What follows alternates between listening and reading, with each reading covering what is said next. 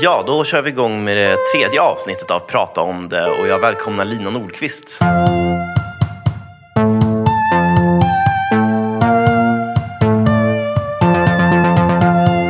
Tack så mycket.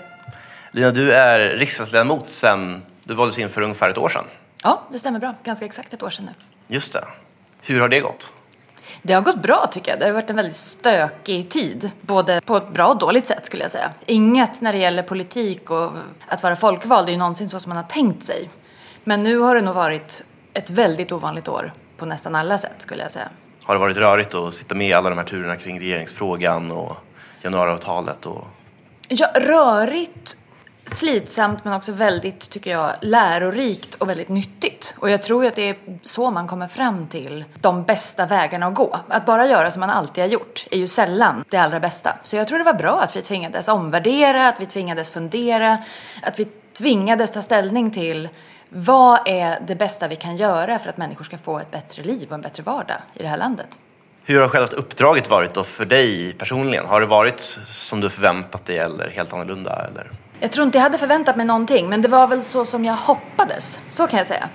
Ehm, alla som engagerar sig politiskt tror jag, oavsett hur man gör det och vilket parti man gör det, så är det för att man vill förbättra. Att man ser brister och vill börja gräva där, där man står och göra något åt de där bristerna. Och det har jag ju märkt både tidigare när jag varit engagerad i Uppsala kommun och i det som då var landstinget i Uppsala län, eh, men också nu i, i riksdagen, så har jag märkt att vi har ju en otrolig möjlighet att påverka alla människor i Sverige. Eh, men just i det här fallet jag. Jag har en otrolig makt, jag kan göra någonting åt de orättvisor jag ser, bara jag sliter hårt, lyssnar på människor och inte ger mig. En doer alltså? Förhoppningsvis, annars får man flytta på sig. Just, du var tidigare regionråd i eh, Uppsala. Ja, Vi har ju över hela landet nu eh, och det blir ännu mer ditt område med ditt nuvarande uppdrag. Hela landet så har vi sjukhus som har väldigt svårt eh, ekonomiskt att hantera den belastning de har att kunna ge alla människor som behöver vård vård så att säga, med en åldrande befolkning. Och vad skulle du säga är orsaken till att det är så pass svårt att hantera den här situationen för sjukvården i Sverige? Jag tror det finns flera skäl. Eh, till att börja med skulle jag vilja säga att ett väldigt vanligt magplask när det gäller offentlig sektor, oavsett om man pratar om sjukvård eller någonting annat, det är ju när man kopplar ihop kostnaderna med kvaliteten. För det är klart att om jag har en korvkiosk, då kommer ju min ekonomi gå lite bättre för varje korv jag säljer. I offentlig sektor är det ju ärligt talat tvärtom. Vi får pengarna i början av året så om vi bara skulle stirra oss blinda på ekonomin då skulle vi ju helst inte ha en enda person anställd i hela sjukvården och inte ge någon sjukvård alls. Alltså är kopplingen helt obefintlig. Eh, Det sagt har vi ju ett ansvar både för att ge god sjukvård och se till att ekonomin går ihop.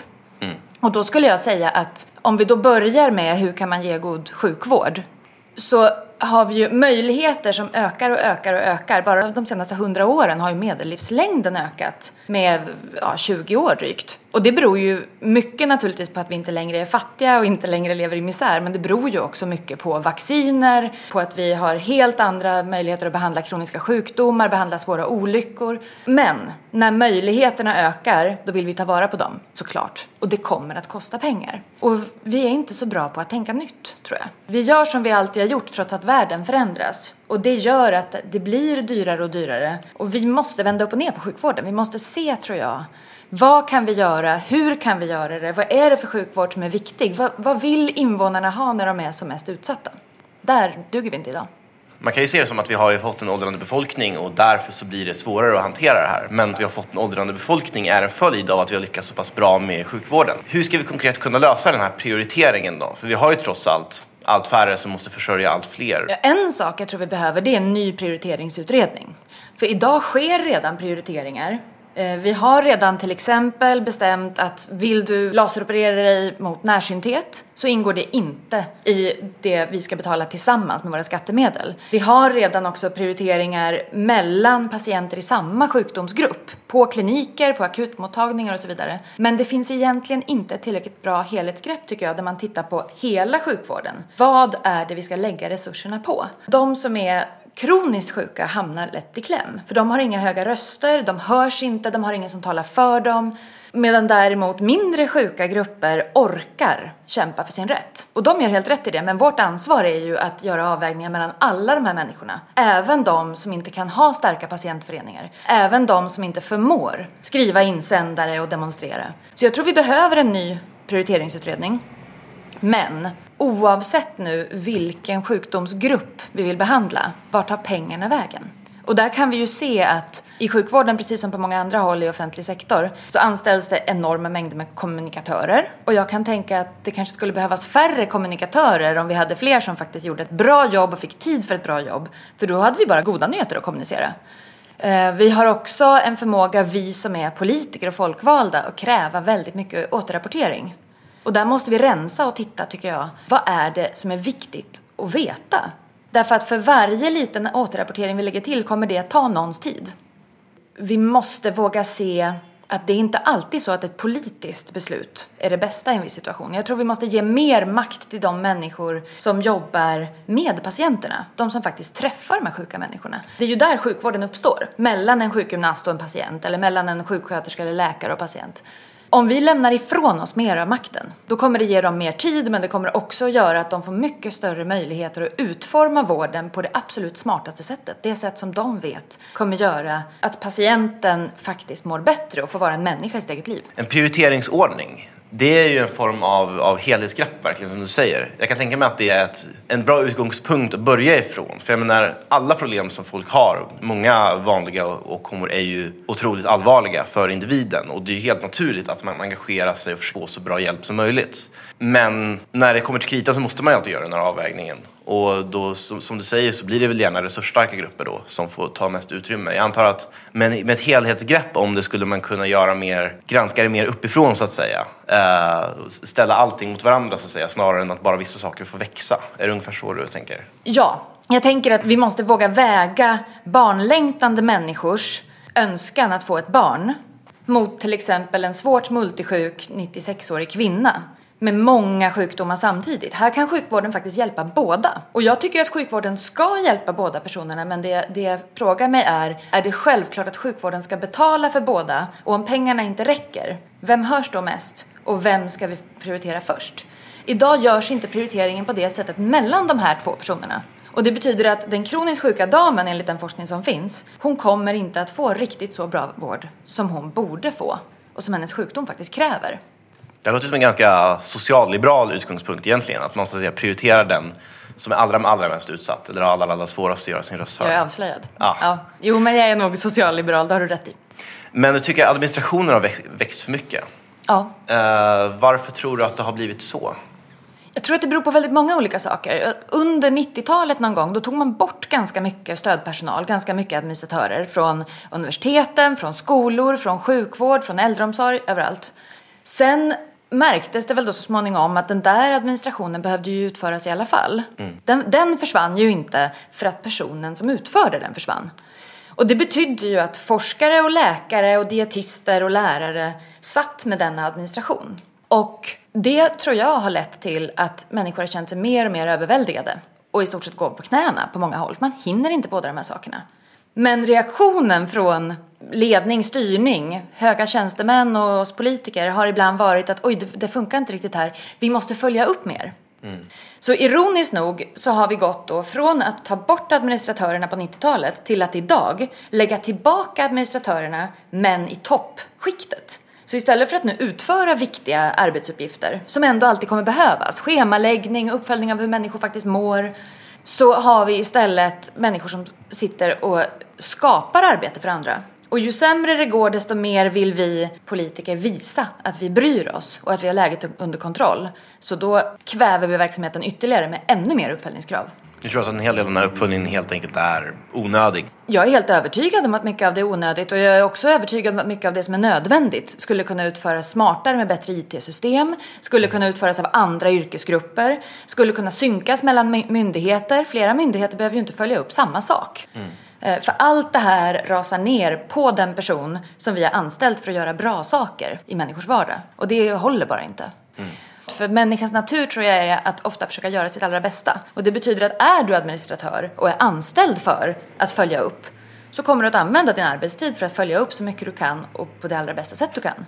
Det vi måste fråga oss är, ska alla de vara anställda och ska administrationen ske på det här sättet? Mm. Då måste man nästan granska från början mer, också där med ett helhetsperspektiv, vilken administration är det egentligen vi behöver? Ja. Var, liksom, det, det är väl ofta så att det bara finns en mindre mängd liksom, faktisk data som vi är intresserade av. Men ganska mycket kan jag tänka mig är sånt som läggs uppe på det. Ja, jag tror det också. Precis som du säger, det, det vi borde veta och vill veta är ju egentligen ganska få saker. Överlever de sjuka människorna? Har de en god livskvalitet? Hur mår de egentligen? Det som är mindre intressant, det är ju i så fall hur många gånger har någon tittat på den här personens fot? Mm. Ingen blir ju friskare av att man tittar på någons fot sju gånger istället för en gång. Mm. Vi mäter processmått, alltså vi mäter vad vi gör men vi mäter inte tillräckligt mycket vad det leder till. Det är ju egentligen det vi borde vilja veta. Hur mår människor? Hur går det för dem? Lär sig barn i skolan? Mår patienterna bättre? Blir de friska eller kan de leva med sin sjukdom på ett sätt som faktiskt inte stör dem och ha ett bra liv? Det är det vi borde mäta. Ja, ja precis. Patientens status, eh, vilka insatser som levereras och framförallt ja, effekten av olika åtgärder också. Eh, vi har ju fortfarande det här problemet att vi, vi kan prioritera bättre men samtidigt så, så har vi en, en äldre andel av befolkningen som ska, ska försörjas och som behöver mer sjukvård. Man överlever sina hjärt och kärlproblem men kommer tillbaka för en canceroperation istället. Hur ska vi så att säga, tackla den avvägningen? Kommer vi behöva tillföra mer resurser tror du långsiktigt nu när vi också kan göra mer än förut? Det beror på, skulle jag säga, hur bra vi lyckas med att göra om och utforma vården efter patienten. För precis som du säger, vi, vi har en annan, en annan värld idag. Människor överlever sin hjärtinfarkt. Och då är frågan, är det verkligen sjukhuset de ska åka till när det följs upp? Nej, antagligen inte. Och om man överlever sin hjärtinfarkt i 30 år, hur många sjukhusbesök blir det i så fall? Alla de här frågorna gör att vi måste titta på varför är Sverige så sjukhustungt? Är det så att vi har en vård som fortfarande är utformad efter att människor blir akut sjuka och lever en kort tid och sen förmodligen dör eller kommer hem och aldrig mer kommer tillbaka och är friska igen? Ja, det tror jag vi har. Och det vi måste se är att vi måste utforma vården efter att det finns människor med kroniska sjukdomar som ska kunna leva med sina kroniska sjukdomar under ibland upp till 100 år. Om det är något de får när de är väldigt små. Tänker du närvården då? Precis. Okay. Eh, att kunna i viss mån få besök vid köksbordet, i viss mån få specialistvård på vårdcentraler eller vårdcentra, vad man än vill kalla det för. I viss mån kanske kunna rapportera in en del data via en app. Det är inte säkert nödvändigtvis att en student vid Uppsala universitet med diabetes har lust att antingen välja mellan att skaffa en ny läkare när man är på utbyte i Australien eller åka hem till Sverige. Rimligen måste man kunna ha kontakten med sin behandlande läkare fast man är på en annan del på jorden. Allt det här fungerar ju i resten av samhället. Mm. Men offentlig sektor på många sätt och sjukvården i synnerhet är ibland som en, en tidsresa tillbaka till 90-talet. Och det kan man ju fråga sig, ska det vara så? Är det rimligt? Ger det bra arbetsmiljö? Är det bäst för patienten? Är det bäst för våra skattemedel? Nej, jag tror inte det. Vi måste tänka annorlunda. Och slutligen, vi får inte glömma att den allra bästa sjukvården, det är ju den man inte behöver. Om vi blir bättre på att förebygga på vårdcentraler, i skolor, på arbetsplatser, då kommer ju köerna naturligtvis minska helt enkelt för att man behöver inte stå i dem. Mm. Jag tror att behoven, om vi ser behov som någonting som man kan komma överens om i samråd mellan sjukvårdsyrkena och invånarna, då skulle jag säga att behoven kan vi täcka. Jobbar vi smartare så kommer vi kunna täcka det. Man behöver inte längre ligga på sjukhus en vecka när man har fått barn, man kan till och med åka hem efter en höftoperation, faktiskt samma dag, om man får rätt stöd när man kommer hem. Och det är till och med så att det visar att man mår bättre efter ett tag. Man kommer upp och rör på sig. Men det jag inte tror vi kan täcka, det är att när människor får det bättre så vill vi ju alltid ha det ännu bättre. Mm. Och det är väl en himla tur, för annars hade vi ju fortfarande inte uppfunnit elden. Då hade vi fortfarande suttit och petat oss själva i naveln och käkat på någon gammal pinne. Men den delen är ju den svåra att komma åt. Mm. Att det vi, när det gäller skattefinansierad verksamhet så tycker jag att det är jätteviktigt att vi måste se till att det här ska vara det yttersta skyddsnätet. Det här betalar vi för tillsammans, för när livet går sönder, då vill vi lyfta varandra. Men om livet inte har gått sönder så ska man inte ha sjukvård. Mm. Och det är inte säkert att du, jag och alla andra som är vana vid att ha det väldigt bra, att vi riktigt alla gånger förstår att allt som drabbar oss som vi lider av behöver inte vara sjukligt. Mm. Om jag drabbas av något väldigt, väldigt allvarligt, en skilsmässa, ett dödsfall, så betyder det faktiskt inte nödvändigtvis att jag ska ha vård för det. Mm. Därför att ibland går saker åt helvete, ursäkta uttrycket. Och det, det går inte att behandla bort. Mm. Eh, och om vi inte lyckas mota den biten av de ökande kostnaderna, då har vi problem. För vi människor kommer alltid vilja ha det lite bättre. Mm. Men för gemensamma resurser måste vi sätta ett stopp där vi säger att här har vi en behovsstyrning. Här kan man inte få all hjälp man vill ha. Det är behöver som gäller, inte villhöver. Nej, självfallet. Nej, vi hjälper ju människor när deras exempel får en psykisk sjukdom eller om de hamnar i depression och behöver vård för det. Eh, och även förebyggande då. Men det är ju såklart så att vi kan inte lösa alla livsproblem genom vård. Och om, om du inte har det, vi måste prioritera till de som verkligen har behovet, absolut. Det är, det är betoning på liberal i socialliberal utgångspunkten tror jag. Japp. Eh, jag tänkte ställa en fråga som är lite mer kanske filosofisk. Men vi pratat om det här att man lever allt längre och att vi lyckas komma undan allt fler problem och hot mot vår hälsa som det möts av. Vi har ju redan skjutit fram människans möjliga livslängd väldigt långt. Tror du liksom att det här är sjukvårdens slutgiltiga uppgift? Att besegra döden, om vi tar ett mer framtidsperspektiv? Nej, det tror jag inte. Eh, nu, nu är jag skittråkig här, men om jag sätter på mig min andra mössa och blir medicinsk forskare igen skulle jag säga att förr eller senare när våra celler delar sig kan de inte dela sig längre. Någon gång dör vi.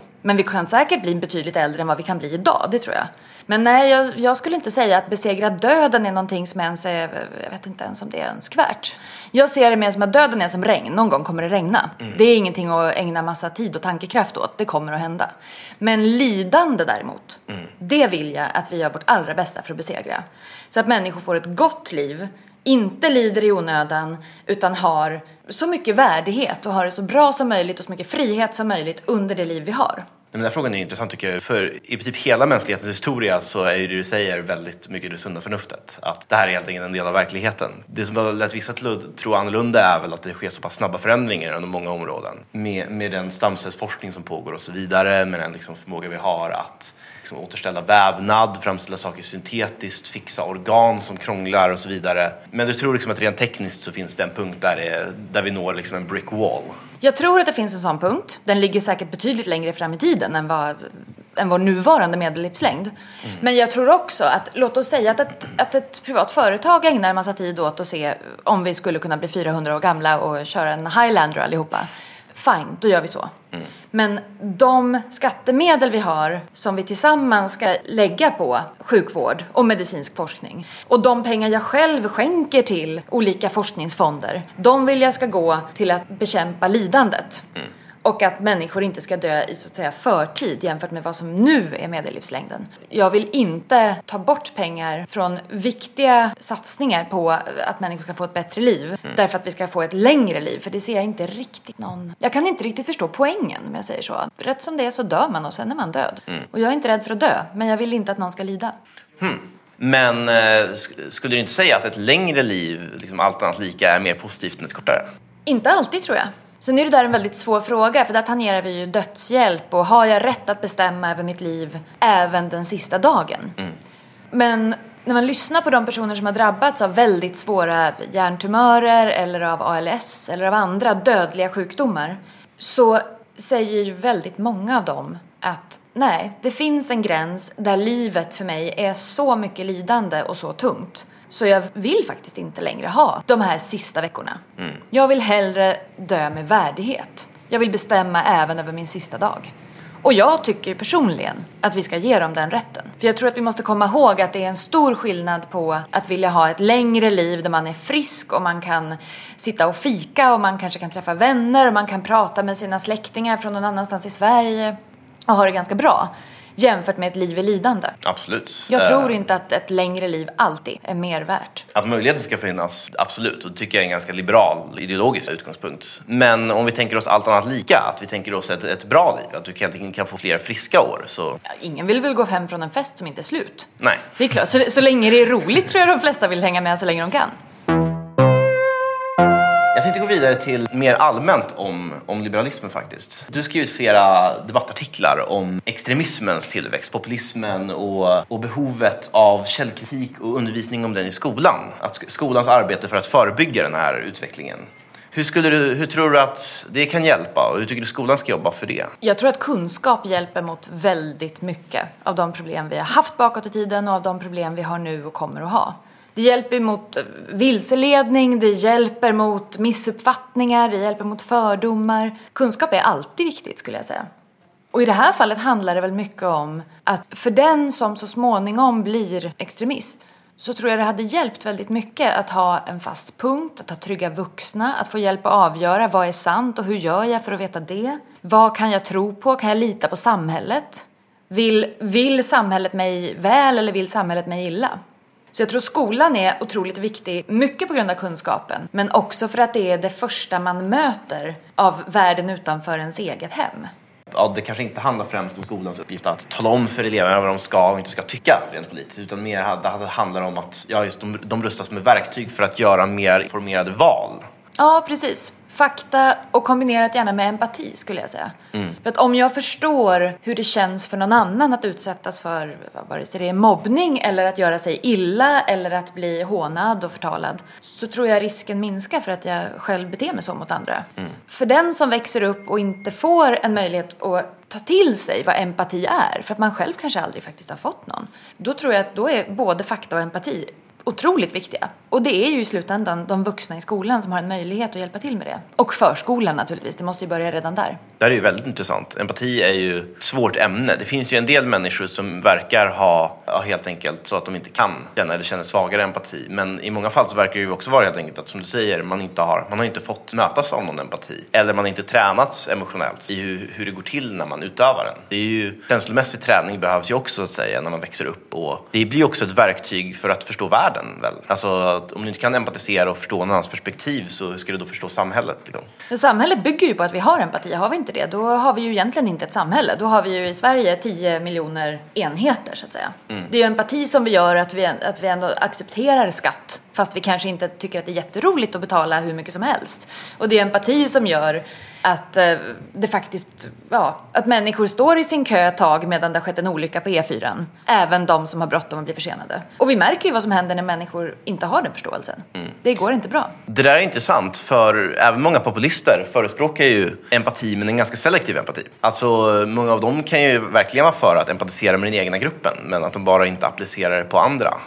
nu, nu sätter du mig på pottan lite här. Jag vet när, men det jag vet från min egen yrkesbakgrund det är ju att vi har en stark grupptillhörighet, mm. vi människor. Och det har ju även andra djur. Eh, de vi rör vid, kramar, tar på kommer vi tycka mer om och vilja försvara mer än någon som är på, på långt avstånd. Och det är klart, tror jag, att ju mer man skapar ett sånt avstånd till andra människor under ett barns uppväxt till exempel, desto mindre kommer nog empatin att vara gentemot de personerna. Mm. Någon som uppfattas som väldigt olik oss själva, som uppfattas som att den inte tillhör den här gruppen, kommer vi antagligen att ha mindre empati för för. Mm. Och jag tror ju av det skälet till exempel att segregation i skolan, om man får gå in på sådana politikområden, det är otroligt viktigt att motverka. För ju mer vi har träffat massor med andra människor från alla möjliga platser i livet och platser på jorden och platser i samhället, desto mer kommer vi förstå att vi är ju faktiskt rätt lika egentligen. Mm. Men det är inte säkert att man kan förstå det om man alltid har fått höra motsatsen och aldrig har träffat de personer som utåt sett kanske inte verkar så lika en själv. Ja, verkligen. Nej, men jag tycker också att det är ett allmänt problem med, med samhället idag, att vi har har ju gått så oerhört långt ifrån så att säga vår eh, historisk, alltså förhistoriska setting. Om vi tänker oss just hur vi människor rent, rent biologiskt är programmerade. Alltså vi har ju levt liksom kanske i stammar, eller mm, haft mycket färre sociala band än vi haft förut. Alltså att vi lever i, i liksom politiska gemenskaper med miljontals, eller om vi tittar på, typ, e, på EU till exempel, hundratals miljoner människor. Så vi är inte programmerade på något effektivt sätt där att känna, liksom, ha en effektiv nivå av empati. Jag skulle säga att, att all, alla grupper man väljer där blir en form av abstraktioner. Du har ju ingen direkt koppling själv heller till liksom människor i an helt andra delar av landet eller med, med, andra typer av yrken eller så, om man ser till ditt dagliga liv. Nej, må många, många människor över världen har jag ju ingen konkret koppling till. Och det är väl det som är en del av utmaningen också, både under förskola, skola och sen under vuxenliv. Att man ändå skapar den kopplingen. Genom böcker, genom filmer, genom berättelser i skolan, genom tv-program, där man liksom på något sätt ändå åskådliggör och levandegör de här människorna som vi kanske aldrig kommer träffa men som vi måste förstå.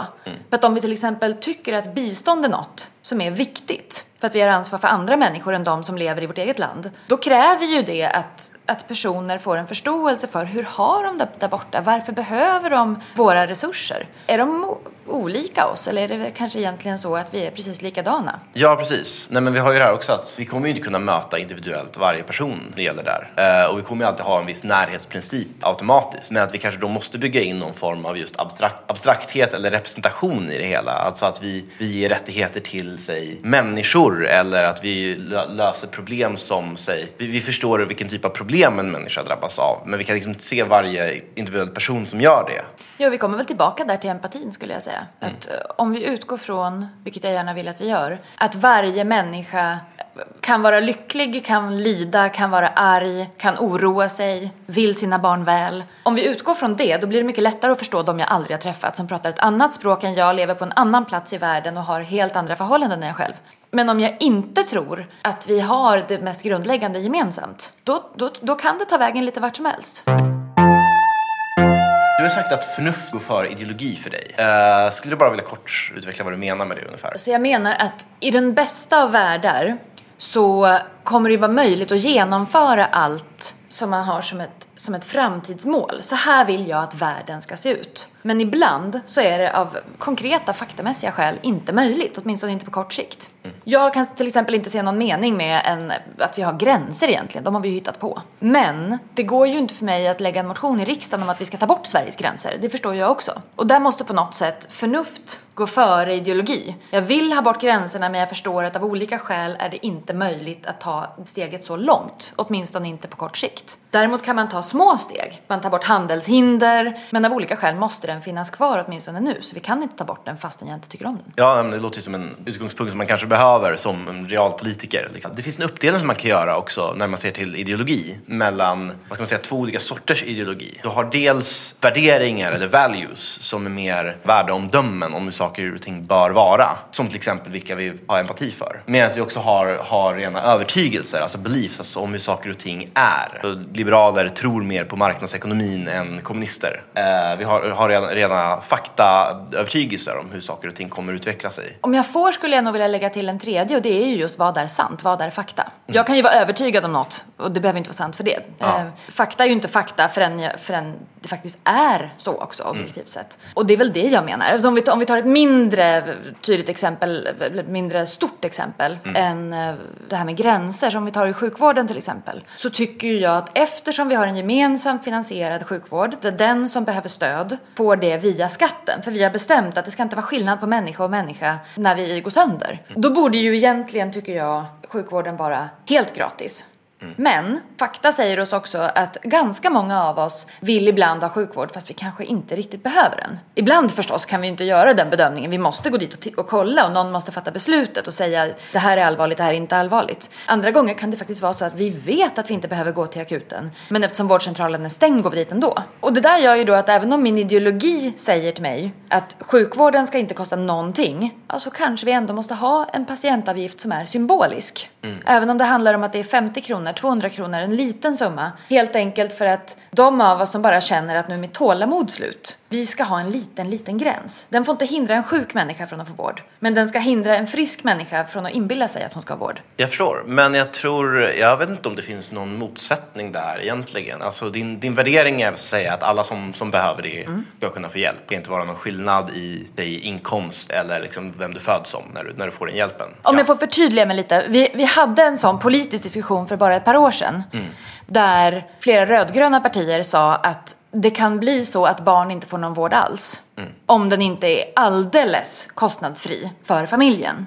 Mm. Det är klart att jag, jag ser ju ingen, inget egenvärde i att det finns en avgift för en familj med fem barn varje gång någon av dem behöver, behöver vård. Mm. Men jag ser värdet i att denna symboliska kostnad kommer göra att när de behöver vård ska det inte vara tio andra barn där som faktiskt hellre borde ha stannat hemma och sovit. Ja, precis. Men, men här så blir det ju en form Avvägningen av... finns om man tittar mellan partier så finns den där avvägningen. Mm. Ideologi och förnuft. I det här fallet Socialdemokraterna låter ideologin gå före kunskap och förnuft. Man, man skulle kunna försvara det i andra termer också skulle jag kunna tänka mig. Alltså, du gör ju det här för att du vill hjälpa dem som har störst behov. Du vill inte att den ska inskränkas av att folk som inte egentligen behöver vara där går dit ändå. Men, men du har ju fortfarande kvar samma värdering. Du låter ju inte den påverkas av faktaförhållandena, att du vill hjälpa dem som, som behöver det oaktat deras bakgrund eller vad det kan vara. Men det är bara sen att, att, att Socialdemokraterna tror då faktamässigt att det är gratis kostnadsfritt vård till alla är det som hjälper alla bäst medan du tror inte det. Jag tänker väl mer att när jag säger att fakta och förnuft behöver gå före ideologi om de krockar, helst ska de ju inte krocka, då menar jag ju inte att man ska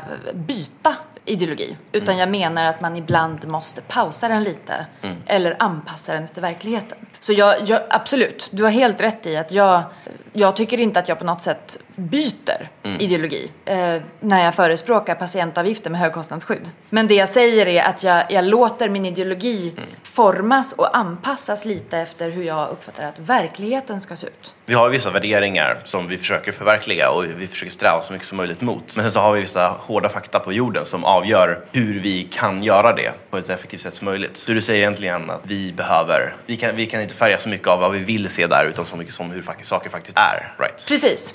Vi måste låta fakta påverka våra åsikter. Mm, absolut. Um, för, för här tror jag att vi har en svårighet när det kommer till kritiken av liberalismen. Att jag tror att det, det hänger mycket på att vi, vi har olika faktauppfattningar. Och att även att folk medvetet går in och försöker grumla fakta. Men att, jag tror också att det kan handla om olika värderingar till viss del. Att vi, vi äh, värderar andra saker än till exempel konservativa eller eh, sverigedemokrater. Ja, men det tror jag. Absolut. Jag tror väl att, nu kan man i och för sig ha väldigt många partier, vi skulle säkert kunna ha 30 partier eh, och samla människor med likartade övertygelser om hur man vill att människor ska leva sina liv och vad de ska ha rätt till och inte rätt till. Men nu är det då istället överlag åtta på de flesta platser. Och det är väl klart att vi har mer gemensamt med varandra tror jag, vi liberaler, än vad vi har med konservativa eller med socialister eller med nationalkonservativa eller med kommunister eller vilka vi nu vill välja. Det tror jag. Mm. Vi kommer inte så att säga, någonsin få alla att hålla med oss. Det blir liksom omöjligt. Men Vi kommer ju inte ens någonsin hålla med varandra allihop. tror jag. det tror jag som det är svårare än det andra. Men det är väl tur, tänker jag. För jag tror att de flesta beslut blir bättre av att man tvingas ompröva och tvingas ransaka sig själv. Ta alla sina fakta, lägga dem på bordet och säga titta här, duger de? Om, om alla tyckte lika så tror jag att då skulle vi få betydligt sämre beslut. Det är inte bra med en ekokammare där alla håller med varandra. Nej, men jag håller verkligen med dig jag tror att det är mycket det som ligger bakom också så att säga, liberalismens kris internationellt. Att den, den backlash vi har mött med växande populistiska rörelser. Att mycket, i mångt och mycket handlar det nog om att vi har varit dåliga på att bemöta de legitima problem som människor har upplevt. Eh, och att vi kanske inte har tagit våra motståndare så mycket på allvar heller. Jag tror att vi har två stora problem, säkert fler, men två som, som jag ser ganska ofta. Det ena är ju att vi faktiskt i stora delar av världen lever i liberala demokratier. Och vi är inte så bra på att uppskatta det vi redan har. Så i och med att stora liberala reformer har gjorts så märks det inte på samma sätt varför ett liberalt parti behövs. Det tror jag är en stor anledning. När det fanns saker att slåss för, som liberalerna gick i bräschen för, så var vi ju ett otroligt stort parti. Men i och med att rösträtten har genomförts, vi har andra möjligheter för alla människor oavsett kön och oavsett i vilken familj man föds att plugga vidare, söka det yrke man vill och så vidare. Och vi har sociala skyddsnät. Och vi har pensioner och så vidare. Då tror jag att många ser inte riktigt vad vi ska vara bra för. Våra, våra framgångar har på något sätt gjort oss osynliga på vissa sätt. Det tror jag absolut är ett problem. Det andra tror jag är att liberalismen är ganska svår ibland att beskriva.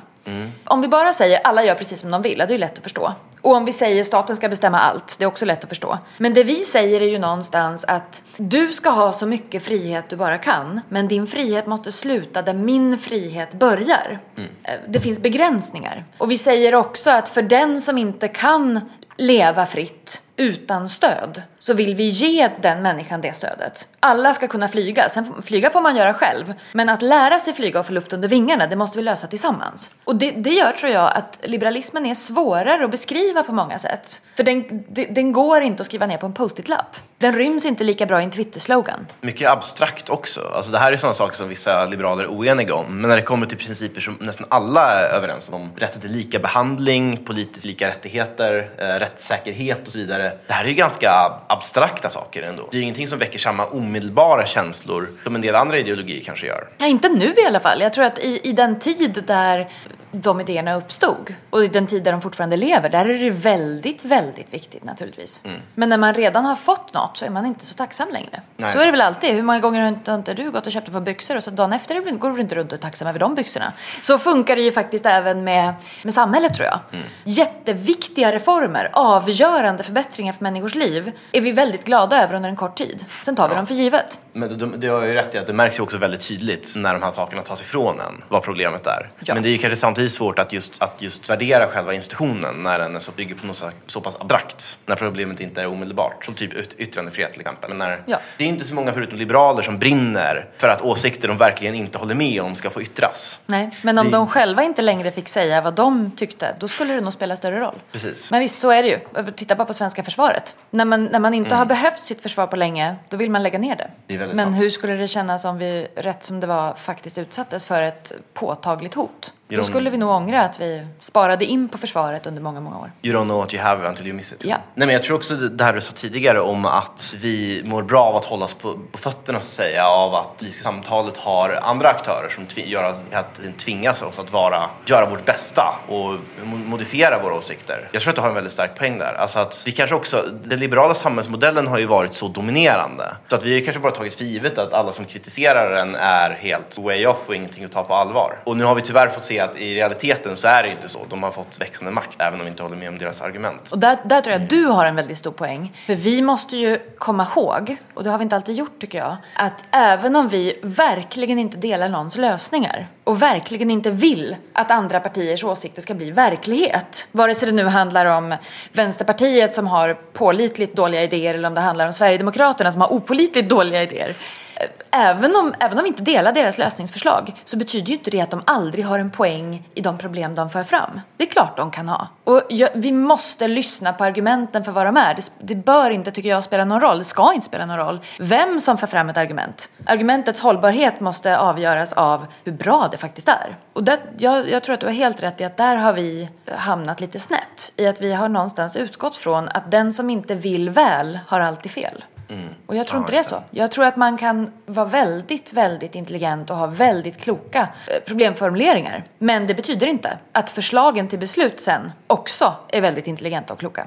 Eller att det är de vi vill ska påverka människors vardag. Det är väldigt sant. Jag tror också det här att, eh, att undersöka den andras argument. Att det är, det är särskilt viktigt just när det är sådana som inte håller med. Och det är inte heller som att det är någon slags tjänst till dem. Alltså många tror ju då att man, varför är du så intresserad av konservativa eller socialistiska argument? Är du liksom lite smygfan av dem? Det är ju inte det det handlar om utan det är ju mer saken om att, att du ska kunna slå dem rent politiskt. Alltså kommunismen var ju egentligen besegrad intellektuellt innan ryska revolutionen. Ska jag säga. Alltså, man visste redan då att det här kommer inte gå något bra. Eh, åtminstone liksom i ekonomkretsar och även när det gäller politisk filosofi. Eh, men det var, ju, det var ju för att man verkligen hade gått in och hårdgranskat kommunisternas argument, deras teorier och sen kommit fram till att ja, det här, det här håller inte. Och det här gäller tror jag även utanför politiken. Ehm, Jag tror att det var Charles Darwin som sa att när någon frågade honom hur, hur kunde du bli en sån fantastisk forskare? Hur har du kommit fram till så många bra saker?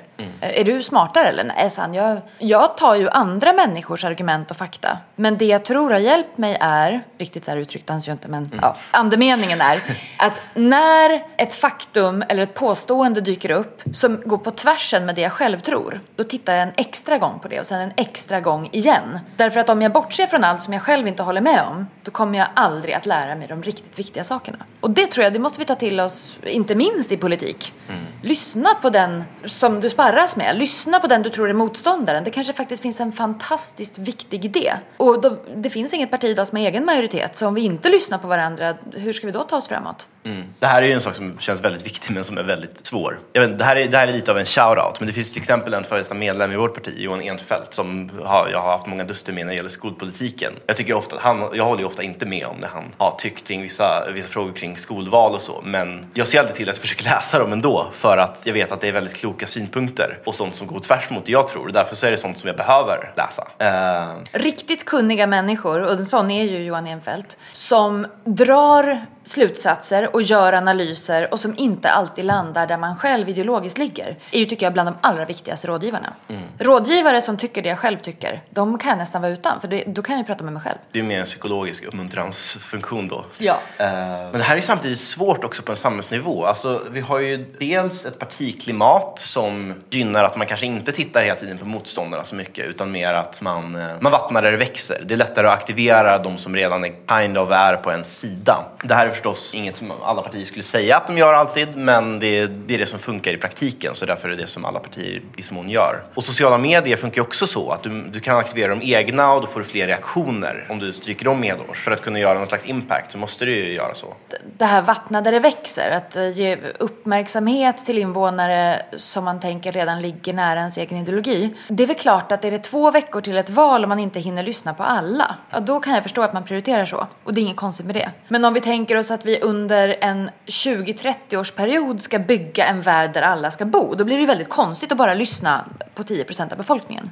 Så då skulle jag snarare säga att då måste vi ju ta in synpunkter från kanske framförallt de som är olika oss själva i hur de lever, vilka förutsättningar de har. För det, för det är svårt för oss att veta hur någon har det om vi inte lyssnar på dem.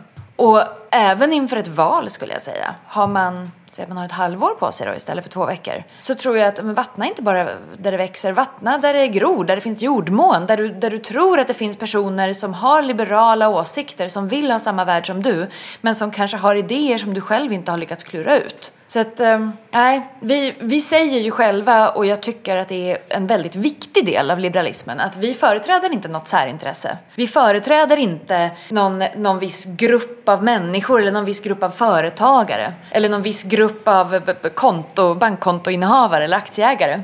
Och det betyder ju att allt så måste vi ha väldigt stora öron och vi måste lyssna på alla. Därför att annars kommer vi aldrig kunna bygga ett samhälle där avvägningarna stämmer mellan de här olika intressena. Det går inte. Så vi kan inte bara vattna där det växer. Nej, absolut. Jag tror att det gäller oss i ännu högre grad just eftersom att vi är liberaler och så här olika typer av individer. Det här knyter lite an också till en ganska gammal debatt. N när vi bara har partier som riktar sig mot den egna gruppen så att säga och så, så blir det ju inget möte heller mellan dem utan då blir det ju bara att man skriker på varandra. Ingen mötesplats där man, där man faktiskt funderar ut någon slags gemensamma lösningar som funkar för majoriteten. I motsats till då när du har en demokrati där du har en dialog. Jag tror att i många frågor så, så skulle man gynnas mer av, av att, hitta, att du hittar en lösning som funkar för, för de flesta snarare än att massa olika intressegrupper bara lobbar in inflytande. Ja, vi, du ställde ju frågor i början och vi pratade lite grann om det här med de som är mest högljudda i sjukvården. Mm. Och det är klart att det är, det är ju samma sak inom, inom hela samhället. Att alla kan inte göra sin röst hörd som förtroendevalda politiker så måste vi försöka höra även de som har väldigt låga röster eller som kanske inte kan prata alls. Och vi måste kunna ta hänsyn till dem. Och jag hoppas ju och är övertygad om att alla människor tar inte en valsedel på valdagen och lägger sin röst på det som gynnar dem själva mest. Det är ett fåtal. De som upplever att ingen bryr sig om dem och ingen skulle ta hänsyn till dem som röstar utifrån sig själva. Och det tror jag är efter en, någon sorts tanke att eftersom ingen annan bryr sig så gör jag det själv. Men de flesta tror jag förstår ju att det finns många människor i vårt land som inte får rösta. Det finns personer som inte är medborgare än. Det finns människor som är medborgare men de är inte 18 än. Det finns personer som är 18, de är medborgare men de kommer inte ta sig till vallokalen.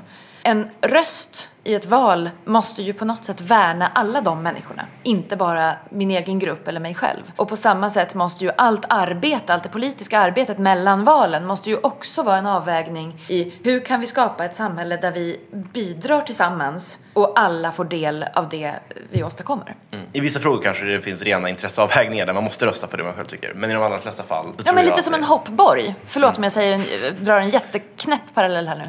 Men jag tänker att samhället ska vara lite som en hoppborg. Alltså vi, vi ska ha något att studsa på. Om man råkar studsa av ska man inte slå huvudet i trottoaren och hamna på neurointensiven. Eh, och alla ska ha en möjlighet att studsa oavsett sina grundförutsättningar. Men själva hoppandet får man ju lösa själv. Mm. Jag vill inte ha ett samhälle där någon hoppar åt mig eller håller fast mig, håller ner mig eller tvingar mig att hoppa högre än vad jag själv vill. Men jag vill ju ha samma möjlighet som alla andra att, att vara med. Eh, och det är precis så. Precis, precis det tror jag vi måste sikta mot. Att vi, vi lägger upp en, en struktur, den grundläggande hoppborgen där alla ska få vara med. Väljer du sen att inte hoppa, det kan vi inte göra någonting åt. Mm. Du är verkligen mästare på konstiga metaforer. du får klippa bort det där sen. Jag kan hitta på en ny, ännu konstigare metafor om du vill. Det kanske för oss vidare till sista ämnet. Jag tänkte bara höra lite kort eh, om skatt. Jag visste att det skulle komma. Jag tror att vi... Ja. Jag måste ju prata om skatt varje gång. Skatt är stöld. Vad anser du om det tankesättet? Jag tycker skatt kan vara stöld. Om man eh, säger att nu tar vi pengar för att bygga något bra tillsammans och sen slösar bort pengarna på eh, ja, de här 236 eller vad det är kommunikatörerna som Göteborgs kommun eller Göteborgs stad har anställt till exempel. Ja, där tycker jag nog att de pengarna var stöld. Hade samma summa istället gått till äldreomsorgen eller till eh, fler lärare eller specialpedagoger, fritidspedagoger, då tror jag inte att jag hade tyckt att det var stöld. Ehm, det, det beror ju helt på. Det, man tänker sig 20 000 spänn, är det mycket? Ja, om jag får en chokladask tycker jag nog att det är väldigt mycket. Om jag får en ungdomslägenhet tycker jag det är ganska bra pris. Om jag får utmana dig där lite snabbt. Eh, säg att eh, jag, jag eh, för en parallell då, skulle ta 10 000 av dig. Ja. Men jag har ett extremt behjärtansvärt syfte med att göra det här. Eh, jag vet inte vad det kan vara. Jag behöver 10 000 för eh, kanske en lösensumma eller så, så jag kan rädda min... Sen summa. Ja. Jag gör det väldigt dramatiskt här, så jag kan rädda Ja. en anhörigs liv eller så. Är inte det fortfarande stöld då, även om man kanske försvarar den? Om du tar dem av mig och vi inte har en sån överenskommelse, jo, då är det ju stöld. Men om vi demokratiskt har kommit överens om att ett gäng människor får bestämma att jag ska ge pengar till dig, och ungefär hur mycket och hur ofta. Då skulle jag säga, då är det inte stöld. Men slöseri med skattemedel är stöld. Och det har ju till och med socialdemokratiska makthavare sagt bakåt i tiden. Så det, det tycker jag inte är särskilt kontroversiellt. Hela, i- he, hela anledningen tror jag till att människor går med på att ge så mycket av sin egen lön till något oklart som man aldrig riktigt förstår vad det är. Men vi kan inte var och en bygga en egen E4. Vi kan inte var och en bygga en egen hjärtintensiv. Vi kan inte se till att det finns en särskola till var och en av oss ifall att vi skulle behöva den. Vissa saker måste vi göra tillsammans. Men då gäller det ju att pengarna används otroligt försiktigt och att vi inte använder de pengarna till något annat än det vi har sagt att vi ska göra. Alltså i praktiken håller jag förstås med dig, åtmi- åtminstone för, för Bra, vissa jag ska hålla det emot dig. Det här förutsätter ju någonstans då att alla me- medborgare är med på, på den här betalningen. Eh, Luft till exempel har en lösning där man faktiskt är för vissa välfärdsförmåner också, trots att staten ska göra en del kärnuppgifter, men att man kan träda ut ur staten ifall man vill det. Var ska man bo då? Mm, anser du att staten äger all mark i Sverige? Det gör den ju inte. Men jag tänker att för att kunna flytta på dig så måste du ju åka på vägar som vi betalar tillsammans. För att kunna spola i toaletten måste du ju på något sätt ha tillgång till systemet. För att kunna använda elen måste du ha tillgång till systemet. Använda telefonen, använda bredband. Jag tror det kan bli ett lite ensamt och torftigt liv. Om du sitter på din egen mark. Även om den är din så kommer du ju kanske inte ha så kul. Ja, alltså nej, men jag, rent, rent praktiskt tror jag inte att det här kommer bli speciellt vanligt att enskilda personer gör det. Det, det är mer av en, av en teoretisk utgångspunkt om man kan, om det så att säga är en frivillig gemenskap eller om det är så att man tvingas. För i så fall så kan man ju argumentera kring om det verkligen är eh, en, en överenskommelse eller liksom mer av en, ja, en statsmakt helt enkelt. Du har ju förstås rätt i att rent, rent praktiskt så kommer har vi ha rätt. Eh, och rent praktiskt så kommer vi inte heller betrakta skatt som stöld som samhälle. Det, jag jag är mer intresserad av den ingången därför att jag tycker att det är den som att säga, tar ut skattepengarna som måste motivera varför man gör det. Utgångspunkten är så att säga inte att man kan ta pengar och sen betala för saker utan utgångspunkten är att vi måste göra det här, därför så behöver vi de här ungefär. Ehm, Så du är inte vänsterpartist? Du tror inte på skattekranen? Där pengarna tog slut så vi skruvar lite här och tar lite mer av Oscars pengar? Jag tycker inte skatt är vackert. Eh, Jag tycker så här, jag, jag vill liksom komma fram till att det är ett nödvändigt ont ungefär. Ja, så det är klart, skulle det finnas ett pengaträd eller guldbyxor så skulle jag ju hellre vilja använda de pengarna till både förskola, äldreomsorg, till LSS och till allt det andra. Men eftersom vi inte har något sätt att hitta pengar utan att ta dem från företag, från människor, så säger, ja, då ser jag det som att det är nödvändigt.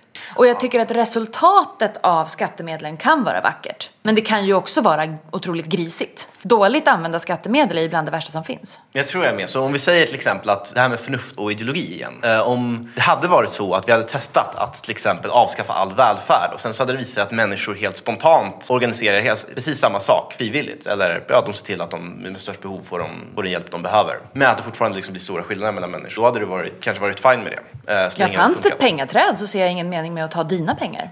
Och inte mina heller. Ja, men jag förstår. Eh, och då blir det också ett väldigt ansvar för den som faktiskt tar pengarna att göra rätt saker med dem. Verkligen. Um, borde Sverige långsiktigt gå mot ett lägre eller högre skattetryck? Det ska ju vara lägre naturligtvis. Och det är ju inte bara någonting jag säger av ideologiska skäl utan också för att jag verkligen tror att det stämmer, den nationalekonomiska forskning som finns, som visar att får vi ett alltför högt skattetryck så kommer det faktiskt inte nödvändigtvis att innebära att vi får in mer skattemedel och kan göra mer bra saker, eller mer korkade saker. Utan det kommer göra att det blir mindre värt att gå till jobbet, det blir mindre värt att försöka tjäna mer pengar, det blir mindre värt att driva ett företag och älska det och jobba 12 timmar per dygn inklusive på söndagar. Så vi måste ju ha en balans även av det skälet. Det går inte att ta hur mycket skatt som helst innan vi faktiskt börjar få slut i, ja, innan vi, innan vi börjar få slut på i säcken så att säga. Det Men det är ju klart att går det att sänka skatten så är ju det fantastiskt. Vi ska ju absolut inte ta mer pengar från människor än nödvändigt. Så mycket som möjligt ska man ju få styra över själv. Vi har redan gjort så med värnskatten nu. Mm. Uh, det är ju verkligen också en sån här klassisk vänster-höger-konflikt med. Jag menar, för, för, som jag ser det, som jag tror du ser det, så är det en helt onödig skatt. Alltså den kanske till och med kostar pengar. Men den utjämnar ju förstås skillnader. Så vitt jag kommer ihåg så infördes den väl som något tillfälligt. Men det är klart att pengar man redan har vill man inte gärna lämna ifrån sig sen. Ja, och jag menar också så här att... Det var ju inte en ideologisk idé när den först infördes. Men det är alltid svårt att ta från någon pengar som den anser sig ha rätt till så att säga. Och det gäller nog både privatekonomi och offentlig ekonomi. Mm. Nej, men jag menar, samtidigt så du kan ju försvara en sån skatt med att som rikaste behöver ändå inget mer. Alltså, vi vill ha ett mer jämnt, jämlikt samhälle så. Ja, det kan man ju. Tjänar. Om man byter parti kan mm. man tycka så. Jag själv tycker ju att om jag jobbar mer så bör jag också kunna få mer betalt för det. Okej, okay. ja, du, du tänker hellre att vi gör det så på det sättet att vi ger alla bättre förutsättningar från start och att man alla får samma chans och kanske får det jobb man vill ha. Snarare än att vi tar deras pengar bara om de tjänar för mycket. Ja, men jag tänker att om du och jag sitter på ett café och så ska vi fika lite och så kommer det någon och ger dig en hundring och så kommer det någon sen och ger mig 10 000 spänn. Var det dumt att det hände då? För att skillnaden mellan oss ökade nu. Mm. Nej, jag tycker inte det. Du har fått 100 spänn och visst, jag fick mer. Men vi har båda fått det bättre. Mm. Uh, och på samma sätt tänker jag då att om du jobbar väldigt hårt, du tjänar väldigt mycket mer på grund av allt ditt slit och att du har pluggat väldigt mycket, att du har fattat kloka beslut, du har jobbat hårt. Är det dåligt för mig att du tjänar mer? Jag tycker ju inte det. Om vi ska ha något exempel bara. Eh, om vi ska gå mot ett lägre skattetryck och få bort en del onödigt. Skulle du kunna ge något exempel på någonting onödigt vi finansierar? Ja, jag tycker vi finansierar jättemycket onödiga saker ärligt talat. Dels alla pressmeddelande pengar som seglar ut från kommuner, från regioner, från staten. Där vi lägger ytterpyttesummor för att visa att vi bryr oss om saker. Och jag tror ganska många människor egentligen vet om att det här kommer inte leda till någon fantastisk revolution. Det kommer inte innebära en stor förbättring. Det är det däremot antagligen leder till är ökad administration eh, och det leder till gradvisa kostnadsökningar. Därför att när vi sen ska lägga pengarna på något annat, ja, vad händer då där vi la pengarna förr? De kostnaderna lär ju finnas kvar. Och sen all, alla dessa pengar som sagt på detaljuppföljning och så vidare. Men jag tror ju på ett gemensamt skyddsnät, men jag tror ju inte på gemensam dumhet. Vi lägger pengar idag på saker som aldrig egentligen kommer någon till del, som inte hjälper en kotte. De, och det måste vi sluta med. Mm. Ja, men all, all, all denna återrapportering. Mm, ja. Man pratar med nästan vem som helst av allt från myndighetschefer till, eh, till mellanchefer så ser man att de har ett otroligt behov av återrapportering, papper, permar, mappar på sin dator. Allt detta är inte nödvändigt. Alla måste inte rapportera sina miljömål så ofta och så detaljerat som nu. Det betyder inte att miljön inte är viktig. Men det kan räcka med att man, att man rapporterar det vid ett tillfälle på ett hanterbart sätt. Här är det verkligen en en förnuft versus ideologikonflikt. Det är, det är klart att, att de allra flesta i svenska politiker håller med om, om matfrågans allvar. Men frågan blir alltid, är de här åtgärderna verkligen de mest effektiva? Får vi ut så mycket som möjligt för pengarna? Ja, och frågan är, blir miljön bättre och klimatet bättre av att jag rapporterar oftare? Jag det är ju där jag tycker det finns en otrolig logisk tankevurpa. Om jag rapporterar miljö och klimatmål oftare blir det inte bättre. Om jag mäter ditt blodtryck tio gånger så blir det heller inte bättre än om jag hade mätt det en gång. Återrapportering är inte i sig en lösning. Det är ett sätt att se vad vi har gjort och om vi har gjort rätt eller fel. Men när vi får för oss helt plötsligt att ökad kontroll, ökad detaljstyrning, ökad återrapportering på något sätt kommer förbättra något, då binder vi ris för egen rygg tror jag. För det vi egentligen gör är att vi stjäl mer av människors tid. Detta kostar fantastiska mängder pengar. Och om vi vet då till exempel att en, en läkare på ett sjukhus i Sverige i snitt bara kan ägna en tredjedel av sin tid åt patienter. Det är dyrt. Det är dumt. Det är inte dumt att anställa läkare, men det är dumt att tvinga människor att lägga sin tid på fel saker. Det ser ju kanske mer handlingskraft ut att kunna göra en längre lista på åtgärder som man gör. Men om man faktiskt är handlingskraftig så har man kanske inte ansträngt sig för att visa upp hur, hur handlingskraftig man är. Eller? Jag tänker att du och jag som förtroendevalda, vår uppgift är inte att vi ska verka handlingskraftiga. Vår uppgift är att faktiskt skapa någonting bättre. Det andra, det får liksom bli prio två. Att vi ska göra gott och det får gärna märkas att det är vi som har gjort det. Men det får inte vara prio ett att vi ska märkas framför de förbättringar som behövs. Det är svårt att argumentera emot det. Mm, jag vet. Eh, Det är ju... Jag har väldigt ofta rätt. Ja, det var en intressant eh, diskussion det här. Eh, Det är spännande att diskutera skatt med dig. Vi gjorde det även någon gång i Almedalen. Men apropå verkligen att, att utmana sina åsikter och möta andra perspektiv. Så spännande. Ja, vi ska börja runda av. Jag vill tacka så mycket för att du var med på det här avsnittet. Det var väldigt spä- spännande diskussioner tycker jag och intressant. Tack så För- jättemycket själv. Och jag ska fortsätta följa ditt arbete i riksdagen. Gör det. Yes, tack. Vi ses på Facebook och lite här och var. Definitivt. Ha det. Ha det.